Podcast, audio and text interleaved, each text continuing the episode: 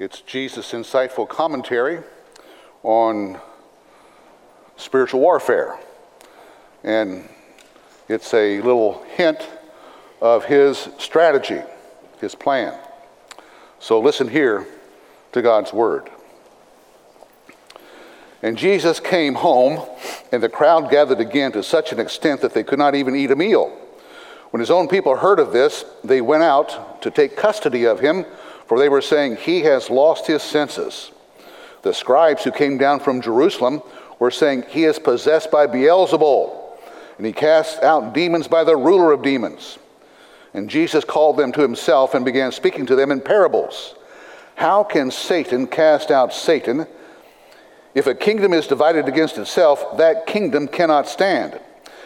And if a house is divided against itself, that house will not be able to stand. If Satan has risen up against himself and is divided, he cannot stand, but he is finished.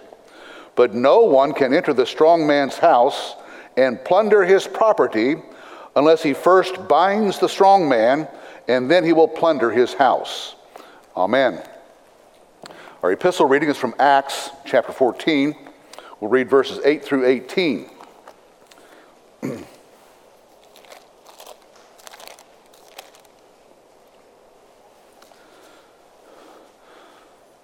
This takes place in Lystra.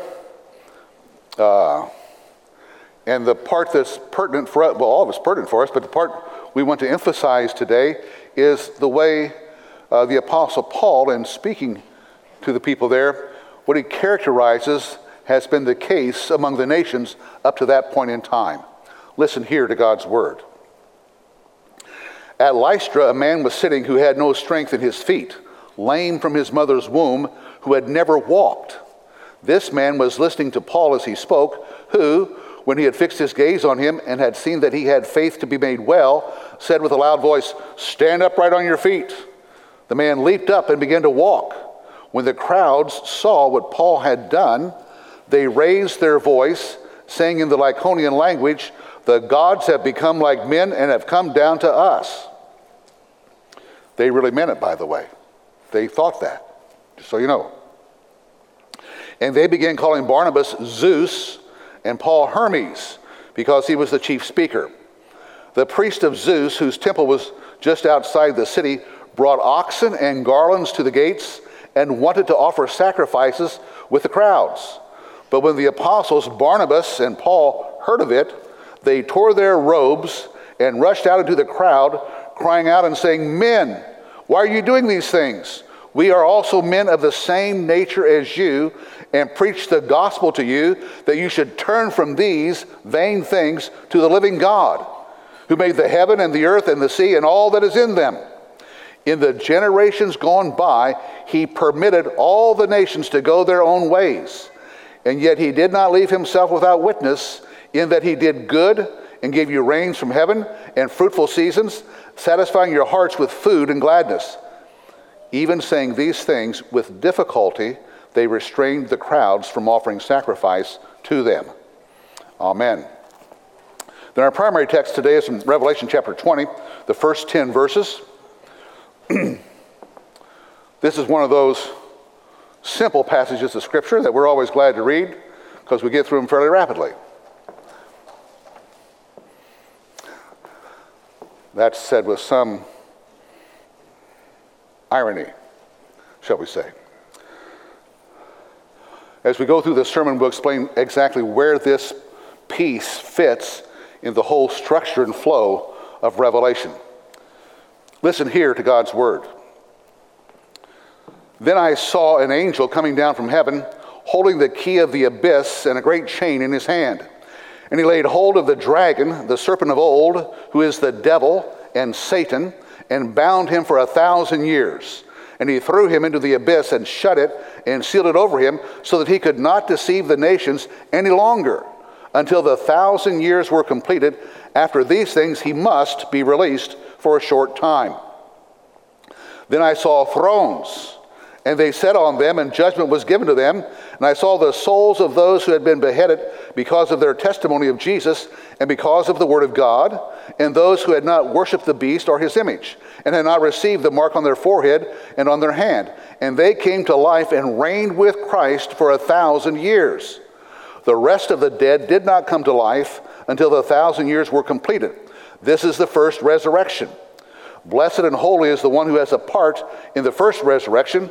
Over these, the second death has no power, but they will be priests of God and of Christ and will reign with him for, one th- for a thousand years. When the thousand years are completed, Satan will be, released, will be released from his prison, and he will come out to deceive the nations which are in the four corners of the earth, Gog and Magog, to gather them together for the war. The number of them is like the sand of the seashore. And they came up on the broad plain of the earth and surrounded the camp of the saints and the beloved city, and fire came down from heaven and devoured them. And the devil who deceived them was thrown into the lake of fire and brimstone, where the beast and false prophet are also, and they will be tormented day and night forever and ever. Amen. We'll take just a few moments to bow our heads and silently meditate upon God's word, which we've read. Gracious God, we come before you in Jesus' name, and we want to learn of you. We want to know you and faithfully, that is, to see you accurately, without distortion or things. We know that we're fallen, finite, and fallible, but Lord, clear our vision. Help us see, help us hear your word. And Lord, bring it to bear in our lives that we may live faithfully and fruitfully for you. We ask this through Christ our Lord. Amen. I was hoping to sneak this sermon in while everyone was gone on vacation over the uh, Memorial Day holiday out down the shore or up the mountains or who knows where. But we have some people here and we have some people watching virtually, so I guess I'm going to have to, uh, to preach it nonetheless to some people who are listening. So be it. I think we could all agree that there's a fair amount of confusion about millennialism. What in the world is millennialism? So I thought we might have a dialogue about it, okay? A dialogue. Now I'm going to supply the questions you ask, but then I'll answer the questions, all right? For just a little bit here. Um, so here's the, here's the first question that I have you asking How are millennial positions defined? And I say they're defined by where the final coming of Christ is positioned in relation to the millennium. Okay? Is that a fairly clear answer? I hope it is. You understand that? Thus, we have what? We have premillennialism. These are folk who believe that Christ's final coming is before, that is, pre the millennium. All right? Yeah. Well, what about amillennial people? These are people who believe there is no literal millennium. And so they have the negative, it's called the alpha privative in the Greek, if they have this negative, negative A in front of it, no amillennial, no millennium at all. It's like our un, that sort of thing. So that's who the amillennialists are. And then post-millennial people are folk who believe that Christ's final coming is after, post the millennium. So I hope that clarifies some of the confusion, which we all have about these pre, post, and all millennial stuff. Just to, it's very clear once you figure out what it all means. Now, please note, please note, each of these positions is to be regarded as acceptable Orthodox position within the broader church. They've been accepted as, as uh, each of them as orthodox and sound down through the centuries. So uh, I'm going to espouse a particular position today, but that's not to say that these other positions are, would not be accurate. And those people who hold the other positions hope they don't say that, well, what I say is, is heretical and I should be booted out and tarred and feathered and hung by the neck from a lamppost and all that kind of stuff. So, all right? Well, I know what your next question is. It's this What about the rapture and the tribulation and all that other stuff, right? Because when you talk about millennialism, that's the thing in the popular mind that always comes up. What about the rapture? What about the tribulation? How, how's that all work together? Well, that is part of dispensationalism. And dispensationalism is a subset of premillennialism. Dispensationalism has only been around since about 1830 or 1840. Uh, others haven't known about it before that. It became dominant in the late 19th and early 20th centuries, and it remains the most widely held position. Premillennial dispensationalism is still widely the most widely held position where people are. Uh, it's sort of the air we breathe, it's things we hear on the radio waves and see on the, on the television. But here's the, here's the thing it's losing adherents rapidly. You say, well, how do you know that? Because I talk to people. That's how I know that. I talk to pastors. You know, we're part of a whole group here, and I'm, I'm amazed of how, how many people are leaving premillennialism and even dispensational premillennialism. Well, here's your next question Why is dispensationalism losing adherents? Here's the answer because it cries wolf way too often. Right? You know that? How many times in my lifetime have I heard, the Lord's coming now? The Lord's coming now. Or did, did you hear just a couple, three years ago about the, the, the three blood moon thing, right? Going to kick off all these end time events. And there's been things like that all through this. And we get all excited, we all get all head up, and then it turns out not to be true not to be accurate. Uh, and after a while, people just say, Well, I, I don't need to be burned like that anymore. Right? Okay. Now, here's the next question Why does it cry wolf so often? Because it misreads and misunderstands Revelation in particular. Okay? It misreads and misunderstands Revelation in particular. What's your next question? Well, how does it misread and misunderstand Revelation, right? Answer here's number one answer it does not read Revelation literally enough. Really? Here, I thought all these dispensational premillennial people were the literalists. Well, I'm saying that they're not literal enough. What do I mean? When you come across the words soon and near, in Revelation anyway, they don't mean soon and near. They don't mean soon and near to those to whom the prophecy was written, who was given. They only mean soon and near to us right here. How's that? That almost rhymes.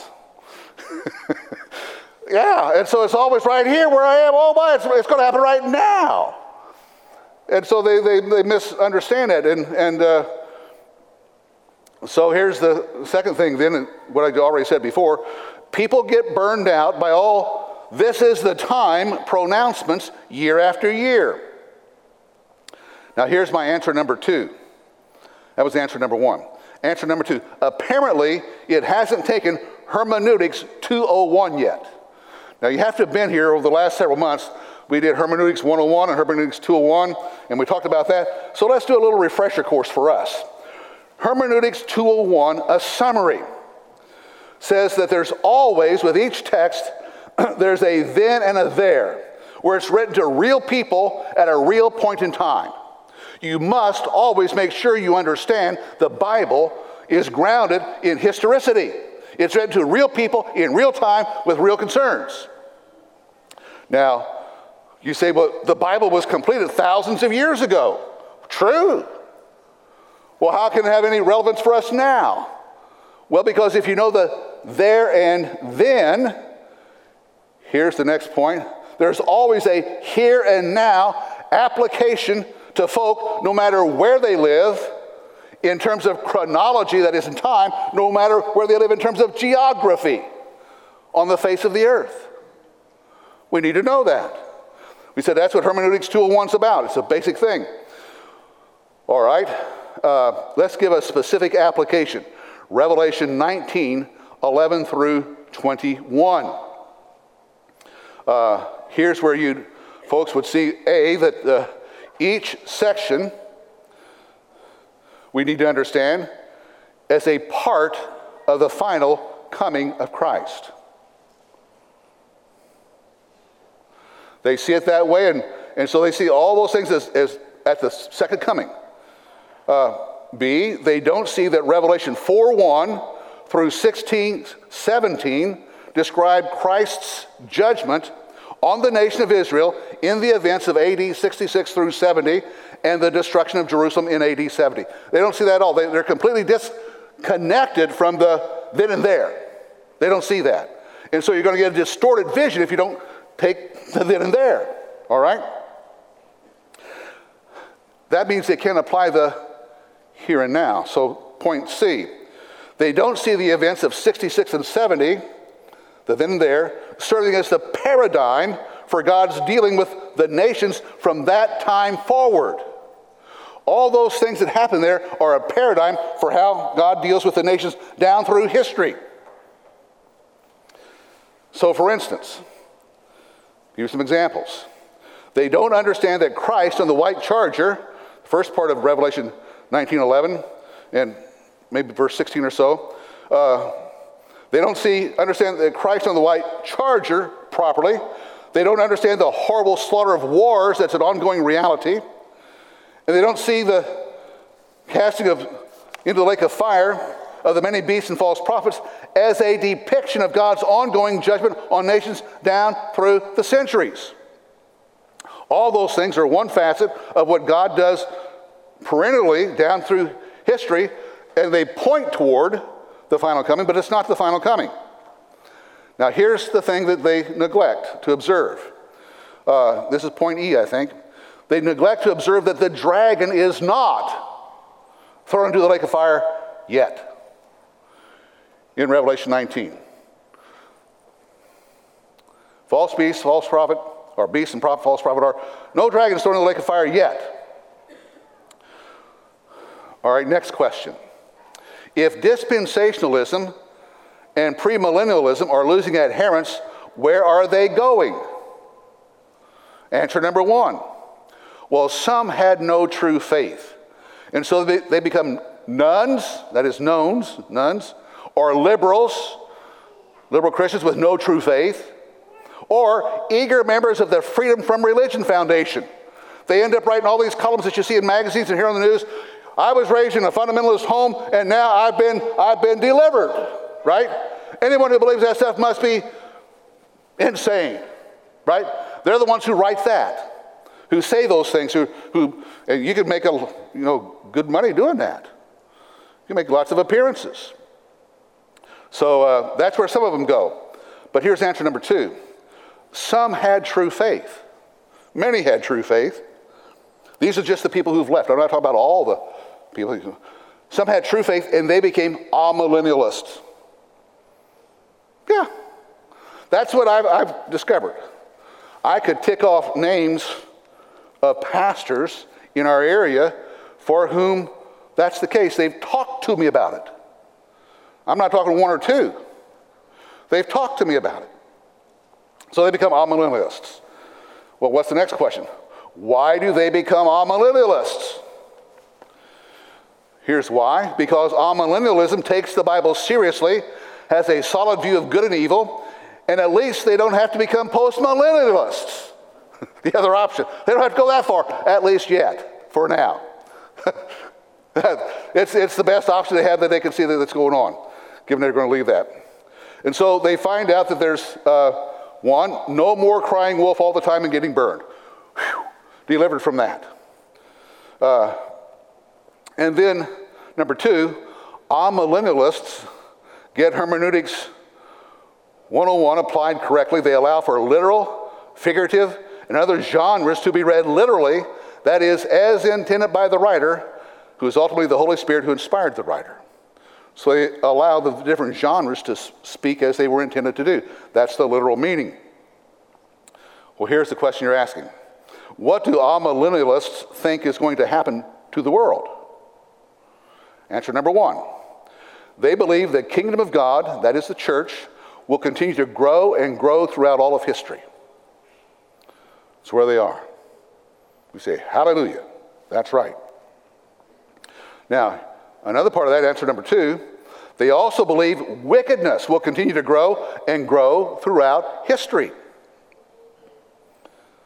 So that finally, here's number three answer. They believe history ends with the big battle between the forces of Christ and the forces of the devil. Christ's final return comes at the apex of that battle. Judgment Day takes place, and eternal destinies are sealed. How's that? We all say, Amen. It's good.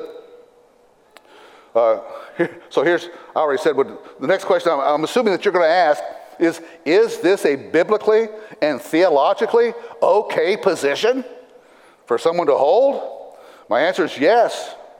In fact, it probably has been the most adhered to position over the course of the past 2,000 years by the majority of Christians.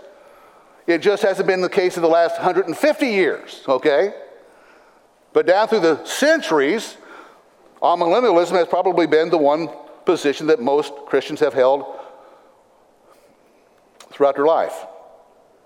Uh, here's the next question Why aren't you an amillennialist then? Right? Do you think that? Well, if you say all this, how come, how come you're not an amillennialist? Actually, I have been an amillennialist. I've also been a premillennialist. I've also been a, a dispensational premillennialist. I've been all those things. For the past couple of decades, though, I've been a post millennialist. Here's your next question. Okay, I'll take the bait. What do postmillennialists mean or believe about how the world ends? Because that's where we're going to get to. My answer is I thought you'd never ask. yeah, I, I, didn't think you'd ever ask that question, so I want to try to explain it to you in some very brief terms. First of all, postmillennialists believe there will be a millennium. They're not all millennialists. They think there really is a millennium. Number two, like other millennials, this is pre, post, and all, all the millennials believe the conception of Jesus was the game changer. When God became a man, that changed everything. We need to know that. Did indeed God become a man? When Jesus was conceived in Mary's womb, boom, it was all done. It had to be worked out, but it was, it was, he was coming. Number three, Jesus is the rock cut without hands in Daniel chapter 2. It says that rock is destined to fill the entire earth. And so postmillennialists believe that the gospel will be triumphant, not just proclaimed, but triumphant in every nation. Point number four as a consequence, there will be a long period of great peacefulness and godly productivity. It will last a long time. Not everyone will be a Christian, but Christian values and worldviews will be held by the vast majority of folk worldwide. And then at the end, at the end of that time, that long, prosperous, good time, the devil will be loosed again to deceive the nations, and there will be a great conflict between the people of God and the people of the nations under the deceptive power of the devil. Great conflict. Well, guess what? Christ returns at the apex of that. It says Christ's final return comes at the apex of that battle. Judgment day takes place, and eternal destinies are sealed. Okay? So here's your next question How can anyone believe that when the history of the world in our own day is so contrary to what you've said? How can anyone believe that, what I've just proclaimed, uh, when the history of the world in our own day is so contrary to what you said? The answer because of what the Bible teaches, especially the light of Hermeneutics 101 and 201. Your next question Can you give me an example of that teaching from the Bible? Hey, wait, that's what I'm supposed to be doing. I'm supposed to be preaching from Revelation 20. Excuse me, I'll get back to you later. Okay? That was a long introduction to Revelation 20. But I wanted to lay those things out. Yeah, yeah, you all better look at your watch because I got another whole page and a half of notes. My goodness, John, what's going to go on here? So we need to know where Revelation 20 is situated in Revelation. And we won't go through the whole book, don't worry about it, but we saw last week, we talked about there after the at the marriage feast of the Lamb, when it proclaims that in the first part of chapter 19, uh, following that are seven I saw passages. These I saw passages, they're, they're all introduced that way. They each show a different perspective. It's like you're looking through a telescope at the same event, but each one has a different perspective. And so they see things differently, all right?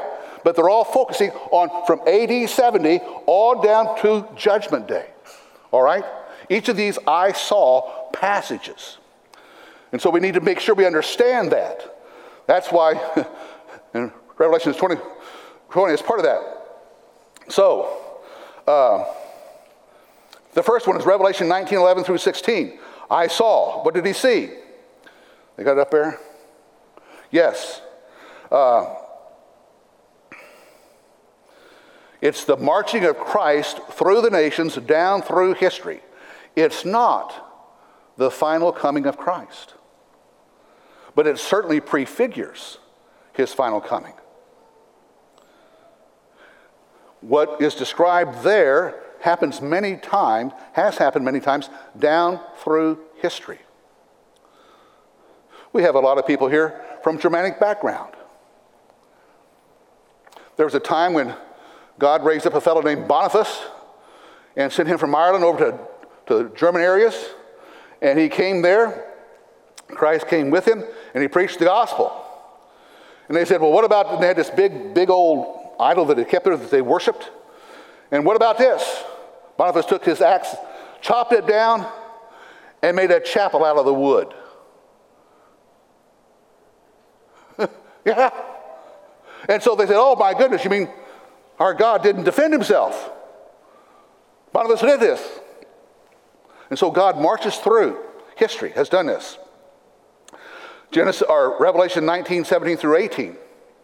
Those two verses show the great slaughters that happen with unfortunate regularity. When God judges nations, people die.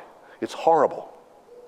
And it, it, you can go almost, you don't have to go 100 years by 100 years, you can almost go uh, decade by decade and see the horrible things that occur in these battles God marches through.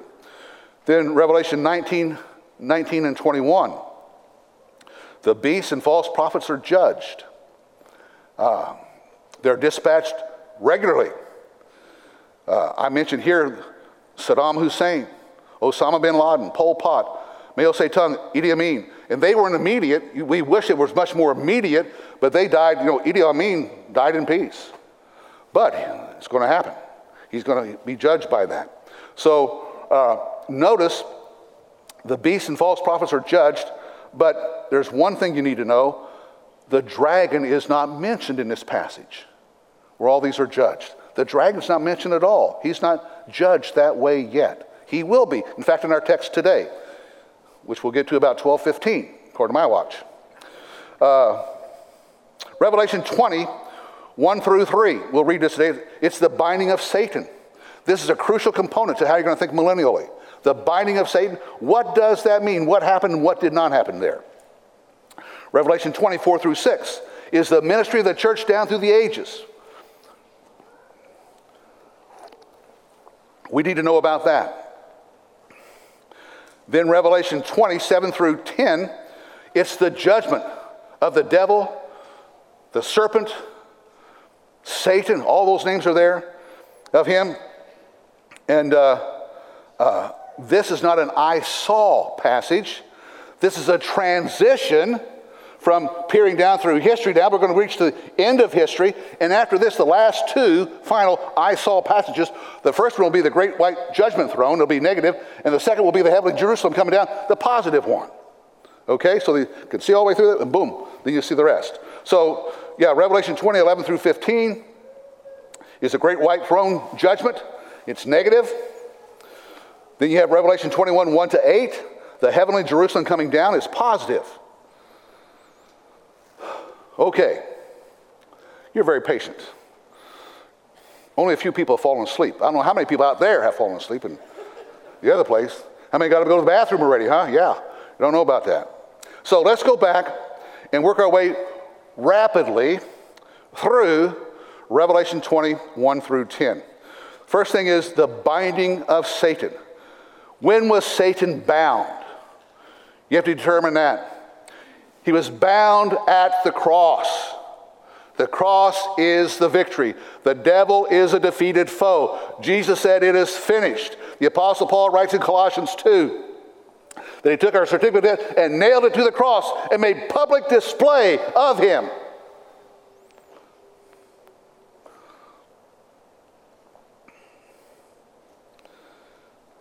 Consider our passage from Mark 3 that we read today the binding of the strong man. That's what Jesus did on the cross. He bound the strong man. He, he lays it out, that's his strategy, and he does it. We'll see why. Number, I say, in what way was Satan bound? Now, the text is very specific, just so you should be aware of this. A lot of folks are, they think the devil's bound and put away, and they understand that, that well, he's just gone off the scene. That's not true. It doesn't say that. What it says is that he's bound in his ability to deceive the nations. He's no longer able to deceive the nations where they're blind or oblivious to the gospel. Consider our text from Acts 14 that we read today. Paul preaches that. He tells you, you know, in times past, God let you go your own way. He let you wonder where you would. But now he's coming, here comes Paul to you that you might hear the gospel. And guess what? There are going to be people in Lystra who believe. Something that had to happen for thousands of years. There are still people in Lystra who believe. From the resurrection to today, people from all variety of people groups have believed in Christ. Something unprecedented before the cross. It did not happen. A little smatter here, a little smatter but across the board, no, there weren't all kinds of different nations and people groups coming in. So the binding doesn't mean Satan is not active in other ways. It's just that one key component is gone. Now, I want you to note that little word in verse 3 he must be, that is the devil, must be released for a short time. The must is there, it's in the Greek, it's, it's there. Uh, we need to know this. The devil is always under God's power. He can't do anything without God's permission. Now, he's self deceived about his own power and his own abilities, and he seeks to deceive us about that as well. But he's under God's power all the time. From the beginning, it has been. When he tempted Jesus in the wilderness, I have people asking about that. When he said, See here, the kingdoms of the world. I'm going to give them to you if you bow down and worship me. And Jesus says, No, I shall worship the Lord your God alone. Well, were the kingdoms of the world Satan's to give? The answer is no. There's someone else who's King of Kings and Lord of Lords, who rules over the nations. The earth is the Lord's and the fullness thereof. Mean, you've got all through the Old Testament it says that. The earth is the Lord's and the fullness thereof, right? Yes, amen. Come on, say yes to that. And, and, what the devil does, he comes to us regularly. This is a strategy and makes great promises to us that sound good. Say, oh, oh boy, oh, oh boy, I want to rule the nations. And then you buy into it, and not true.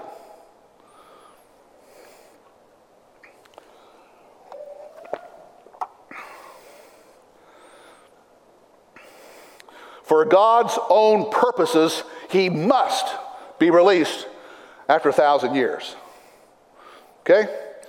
It's not that he's made a demand and he must be released. No, by God's own purposes, he must be released. And the purpose is to bring about his final judgment. it's just if you want to know. We'll preach about that later. So, this, verses 1 through 3 of Revelation chapter 20 is one perspective we must hold on to, just like we have to hold on to all the other perspectives as well. Now, how about the ministry of the church? Uh, Revelation 20, 4 through 6.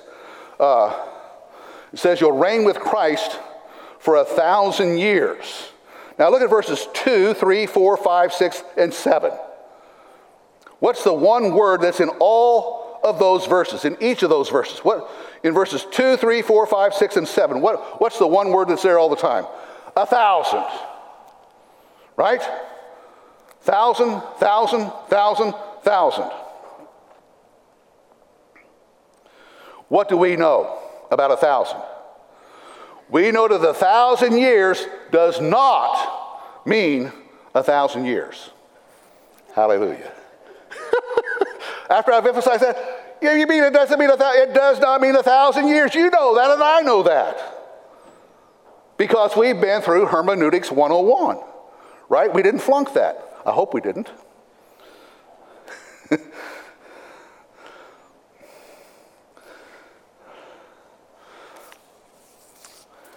Here's Hermeneutics 101. Flash it up there. There we got it. Texts must be read in the manner in which they were intended. The literal meaning is the intended meaning. Is, if you want to say literal, it means what the author meant. We're originalists when it comes to the Constitution. Why aren't we originalists when it comes to the Bible? Right? Now, let me give you an example. Uh, this is from uh, Psalm 50, verse 8. Here's the verse. You all remember this. For every beast of the forest is mine, the cattle on a thousand hills. I got a question for you. How many hills are there in the world? I couldn't find a number. I tried to find out how many hills there are in the world. That's what I'm trying to find. But I did find out how many mountains there are in the world. And there are certainly fewer mountains than hills. You know, the United States has, is this up there? Yeah, there we go. Look at that. The United States has 73,389 named mountains. That's not counting Ingram's Hill. you know, over here. Switzerland has 9,944 mountains. Italy has 28,214 named mountains. These are mountains that have names attached to them. The whole world has 1,809 named mountains. May I suggest to you that a cow that's found on any of those mountains belongs to the Lord? Right? And that's what the psalmist is trying to say in Psalm 50, verse 8. That's, that's the literal meaning. Just so you know. Don't get hung up. Did that make sense? I hope it made a little bit of sense. I'm not sure. We'll see. Uh, now, we know that 144,000, we read about earlier in Revelation, does not mean 144,000, right? We've talked about that. The 144,000 refer to all the elect of God, Old Testament and New Testament. It's 12, like the 12 tribes of Israel, the 12, the 12 disciples, the 12 plus 12, well, 12 times 12 times a thousand, a whole bunch. Refers to all the elect down through history. We're not Jehovah Witnesses when it comes to the 144,000. We understand that. Now, they're going to reign with Christ for a thousand years, for a long time, is what it means, till he comes back. Now, the reign is based on the new birth.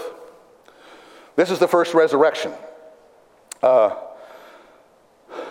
the, it says in here in our text that these are the martyrs and the faithful witnesses, the folks who don't receive the mark of the beast. Uh, and not that there's a literal mark. Uh, so here's what Jesus said in John 5, verse 25. Jesus is speaking. Truly, truly, I say to you, an hour is coming, and now is, when the dead who hear the voice of the Son of God, and those who hear will hear the voice of the Son of God, and those who hear will live. Who's that? That's Tim Lighty. That's Juliana Capusta. That's Nelda Metzler, I'm good to see for a while. I haven't seen her for a long time. That's, that's, that's you. For you were dead in your trespasses and sins, according to Ephesians 2, according to God's word all the way through. But those who were dead will hear the voice of the Son of God and live. New life, new birth, born again. Why that language? Because you have a new identity, a new being.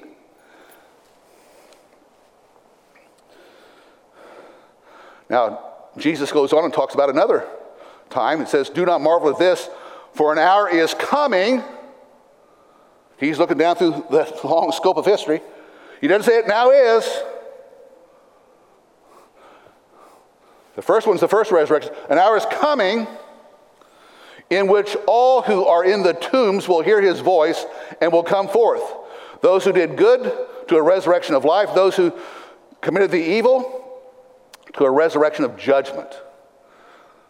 That's the second resurrection. That's what he's referring to. There's the end of time. Uh, now, this reign, by the way, the only people who, well, she read about all those, those uh, 24 elders, they're the ones who sit on the throne. So we're, we're reigning with Christ. I don't have time to do this now. I wish I did. But this is Ascension Sunday. Christ has been raised uh, to heavens. He's enthroned. He's seated at the right hand of God. And you can read all through the scriptures where we are seated beside him. Read Ephesians 1, uh, maybe 19 through 23. We're seated with Christ. We're there. We reign with him. So we need to know that. Now, all this reigning with Christ and the glory that God's going to bring to the whole earth is not based on political, educational, financial, or any other means. But it's based on what? All the Bible for all of life. That's what it's based on.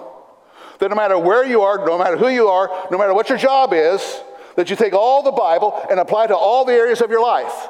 And so you will not follow the dictates of your professional uh, uh, company or whatever what they call it, uh, not committee, what am I looking for? Uh, society, your professional society, if they tell you to, to believe or do something wrong. You'll say, No, I'm an architect, but I'm not going to do this. I'm a teacher, but I won't do that. I'm a preacher, but I won't do this. Right? All the Bible for all of life. That's how that happens.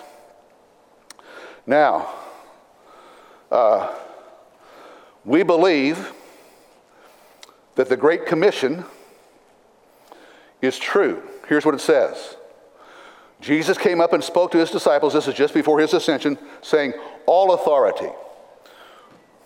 Where? All authority has been given to me in heaven and on earth. That is, there is no other higher authority at all. Go therefore and make disciples. Make disciples of all the nations. Teaching them. What is this? Making disciples, what does that mean? It means teaching them to observe, that is, to do all that I have commanded you. That's our task. That's our goal. Not merely proclamation, certainly proclamation, but proclamation is not sufficient. It's not only that, but it's, it's teaching them, it's discipling them to observe all that God has commanded us. Now, you know, we believe Jesus really meant that. We believe that God still has that as his purpose, and much progress has been made. Here's some totals from the Joshua Project. Uh, the total number of people groups in the world, there's 10,429 with a total population of 7.67 billion people on the earth now. Now, the next number is the total number of unreached people groups in the world is 4,605 with a total population of 3.19 billion. The B. So we've reached a lot of people. The gospel's come to a lot of nations, a lot of, a lot of places, and there's, it's not, oh, it's not discipled yet, but it's come there. That means that 41.6% of the world's population has no gospel witness. God intends for all nations to honor the name of Jesus. You hear 41.6% of the world's population has no gospel witness. Let's take the country of India as an example. India has 159 people groups of over 1 million peoples. There's distinct ethnic people groups, over 159 with more than 1 million people in them. 133 of those people groups are unreached. There are hundreds more people groups of less than a million that are unreached as well. Now, for those who are visiting, who are watching somewhere else, we at Laddie's Church are doing a, a, a this year a uh, outreach to the, uh, providing for the outreach to the Irakula people. It's an unreached people group in India. We're trying to fund that. So for, for three years, the next three years, there'll be ministry there that'll take the name of Jesus there where people will believe. and the gospel will be planted. Now, it needs, they need to be discipled yet, and that'll happen in due time.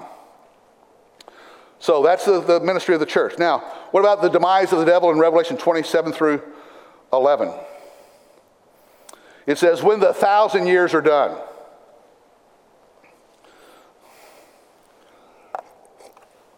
So the thousand years doesn't mean indefinitely. It's not infinity. It's when they're done. Boom, there's a point in time when, they, when that ends.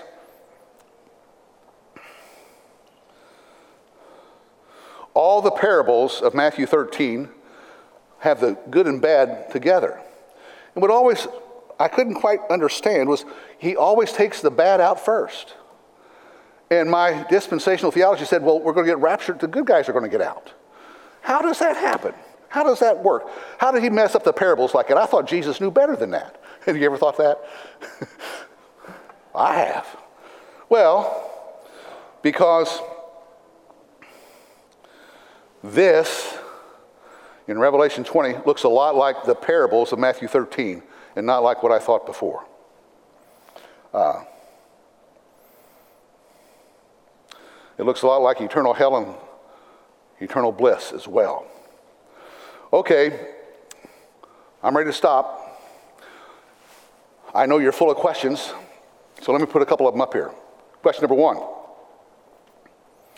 Actually, it's the only question I'm going to do because I don't have any more written out. You have more, but this is your one question, okay? Why does my millennial position matter? Can't I be a pan millennialist and trust it will all pan out in the end? Right? You've all, we've all heard that. We've all said, oh, yes, we're all confused by this, and I'm just a pan millennialist. It's all going to pan out at the end.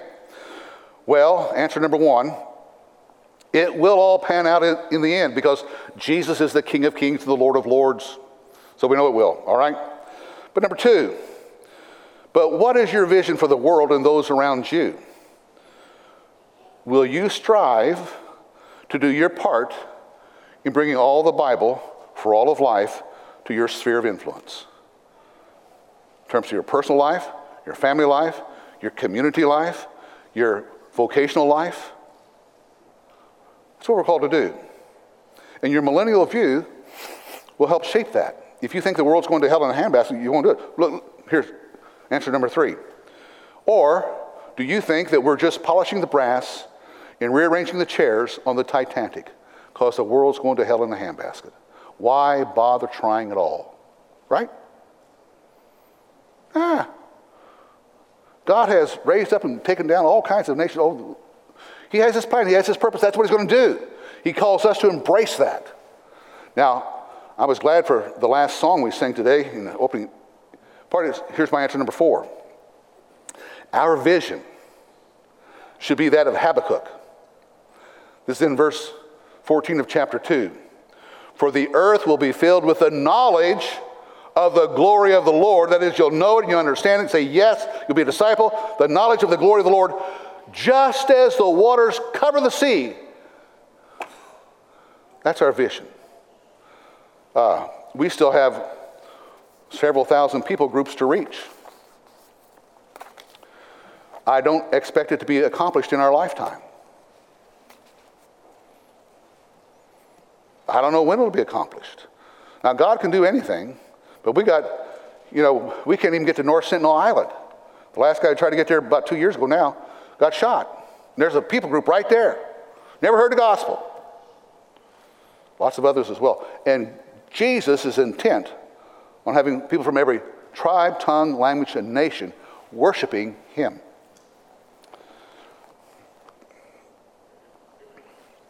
We're all millennials now. We have been all along, just didn't know it. You got a millennial position. You got some kind of an idea of how this is all going to turn out. So we're trying to shape that by the way the scriptures teach us. Amen.